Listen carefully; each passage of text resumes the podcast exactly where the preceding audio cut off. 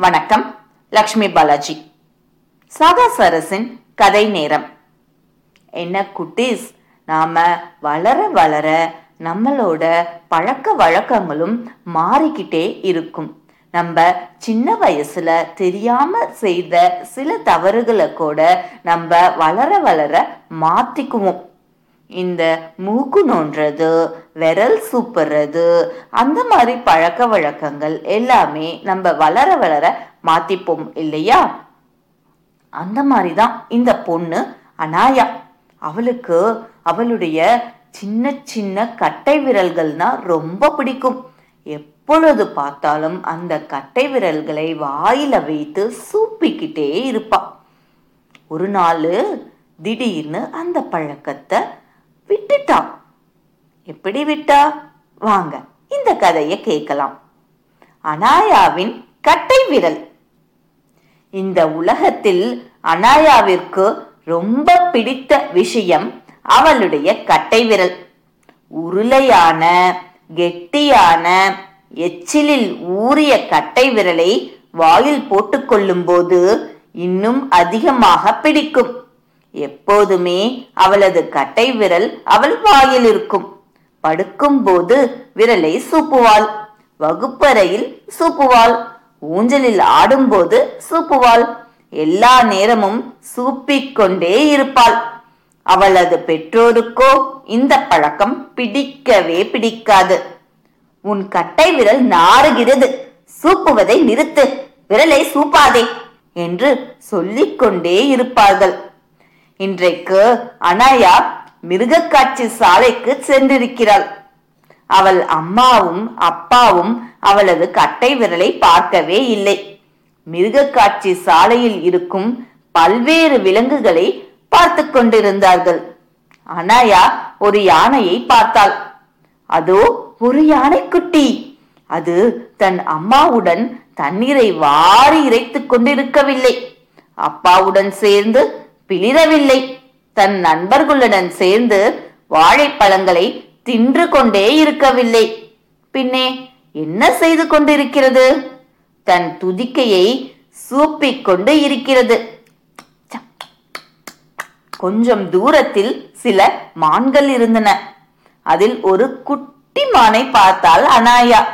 அது தன் அம்மாவுடன் புல்லை மேய்ந்து கொண்டிருக்கவில்லை. தன் அப்பாவை போல மற்ற விலங்குகளை பார்த்து கொண்டிருக்கவில்லை. தன் சிநேகிதர்களுடன் துள்ளி குதித்து கொண்டிருக்கவில்லை. பின்னே அது என்ன செய்து கொண்டிருக்கிறது? அதனுடைய கால் குழம்பை சூப்பிக் கொண்டிருந்தது. அடுத்து குரங்குகள்.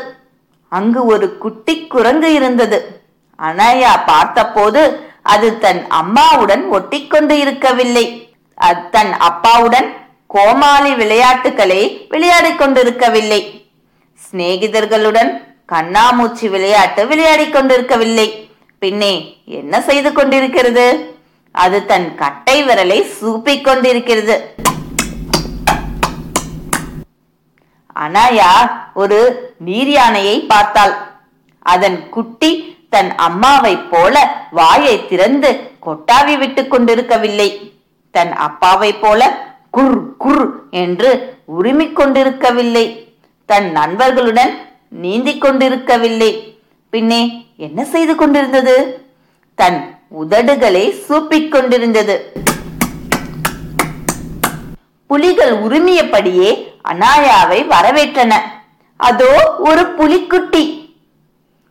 அது தன் அம்மாவுடன் சேர்ந்து குட்டி தூக்கம் போடவில்லை. அப்பாவுடன் சேர்ந்து ஈக்களை தன் வாளால் விரட்டி கொண்டிருக்கவில்லை. தன் நண்பர்களுடன் சேர்ந்து பதுங்கிக் கொண்டு இருக்கவில்லை. பின்னே புலிக்குட்டி என்ன செய்து கொண்டிருக்கிறது? தன் வாளை வாயில் போட்டு சூப்பிக் கொண்டு இருக்கிறது. அனாயா ஓரிடத்தில் உட்கார்ந்து கொண்டு இந்த குட்டி விலங்குகள் ஏன் வேடிக்கை விளையாட்டுகளை மறந்துவிட்டன? என்று யோசித்தாள். தன்னை சுற்றி இருந்தவர்களை பார்த்தாள்.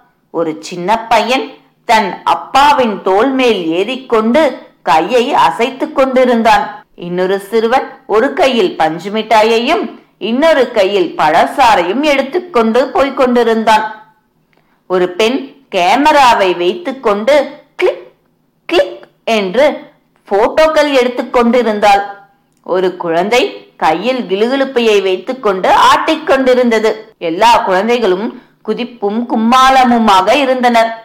அனாயா தன்னை குனிந்து பார்த்தாள். அவளுடைய கை மடங்கி இருந்தது. அவளுடைய கட்டை விரல் வாய்க்குள் இருந்தது. இந்த கட்டை விரலை வேறு எதற்காகவாவது சிறப்பாக பயன்படுத்த முடியுமா? அனாயா தன் கட்டை விரலை வாயிலிருந்து எடுத்தாள். ஓடிப்போய் தன் அம்மா அப்பாவின் நடுவில் போய் நின்றாள்.